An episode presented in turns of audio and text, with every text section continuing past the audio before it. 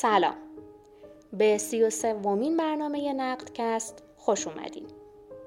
من شهرزاد شاکرمی در این پادکست نگاهی خواهم داشت به فیلم مستند جایی برای فرشته ها نیست ساخته سام کلانتری که سیمرغ بلورین بهترین مستند جشنواره فجر رو در سال 98 دریافت کرد و همچنین در 13مین جشنواره فیلم مستند سینما حقیقت مورد توجه هیئت داوران و تماشاگران قرار گرفت.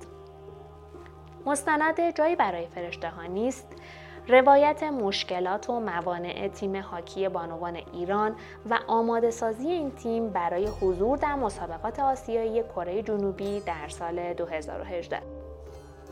ساخت مستندهایی مانند این فیلم به خوبی میتونه جایگاه و میزان اثرگذاری مدیوم سینما رو در عرصه‌های مهم ملی و اجتماعی نشون بده. یکی از ویژگی‌های فرامتنی این قبیل فیلم‌ها بیان مسئله و تلاش برای یافتن راه حل‌هایی برای اونه.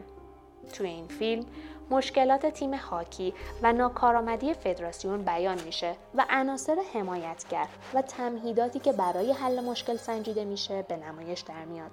میشه گفت در کنار بازیکنان تیم هاکی تیم دیگه‌ای تشکیل میشه که موانع اونها رو تا حد امکان حل میکنه و اونها رو در راه رسیدن به موفقیت یاری میکنه.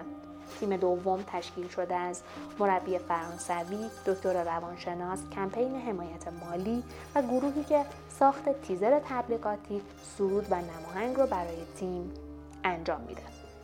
روایت فیلم به دو بخش کلی تقسیم میشه. یک، روایت اعضای تیم یعنی بازیکنان و روایت تیم دوم که به اون اشاره شد. در روایت اول فیلمساز تلاش میکنه که واقعیت زندگی خانوادگی چند تا از بازیکنان رو از طریق مصاحبه با اونها و اعضای خانوادهشون به تصویر بکشه. توی این بخش ما چند خورده روایت از زندگی آرزو، نگار و هانیه داریم. یکی از مهمترین ویژگی‌های این خورده روایت‌ها نمایش وجوه مختلف شخصیت هر یک از دختران تیم ملی و همراه شدن تماشاگر با فردیت اونها و سپس با جمع اونها به عنوان تیم ملیه. اما چیزی که به لحاظ پرداخت سینمایی توی این بخش تا حدودی به فیلم ضربه زده، پررنگ شدن خورده روایت زندگی نگار به عنوان یکی از بازیکنان که باعث میشه فیلم به ورطه احساسات گرایی کشیده بشه و وزن سایر خورده روایت ها در فیلم کمتر بشه. شاید شرایط ویژه خانواده نگار کشش دراماتیک بیشتری برای پرداخت داشته باشه، اما انتخاب فرم مستند ایجاب میکنه که تعادل بین سوژه ها رعایت بشه.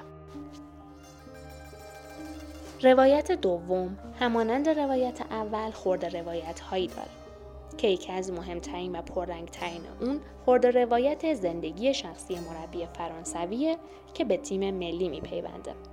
اما توی این بخش خورده روایت اعضای کمپین حمایت مالی ناگهان رها میشه و سرانجام اونها توی فیلم به نمایش در نمیاد و به نظر میرسه یکی از مهمترین خورده روایت های تیم دوم به اندازه مورد نیاز در فیلم پرداخت نمیشه.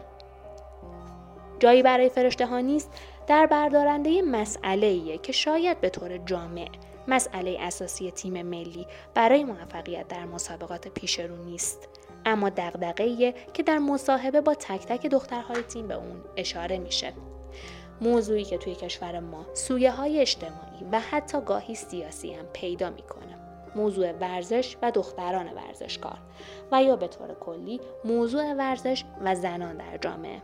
فیلم به خوبی تأثیر خودآگاه و ناخودآگاه این معضل اجتماعی فرهنگی رو در روان هر یک از دختران ورزشکار نشون میده و اشاره داره که این موضوع چطور میتونه از بنیاد خیلی چیزها رو تغییر بده. شاید بعد از دیدن این مستند بتونیم این دریافت رو داشته باشیم که موفقیت جمعی، ارق ملی و مطرح شدن موفقیت یک تیم ورزشی در عرصه بین الملل موضوعی فراجنسیتیه.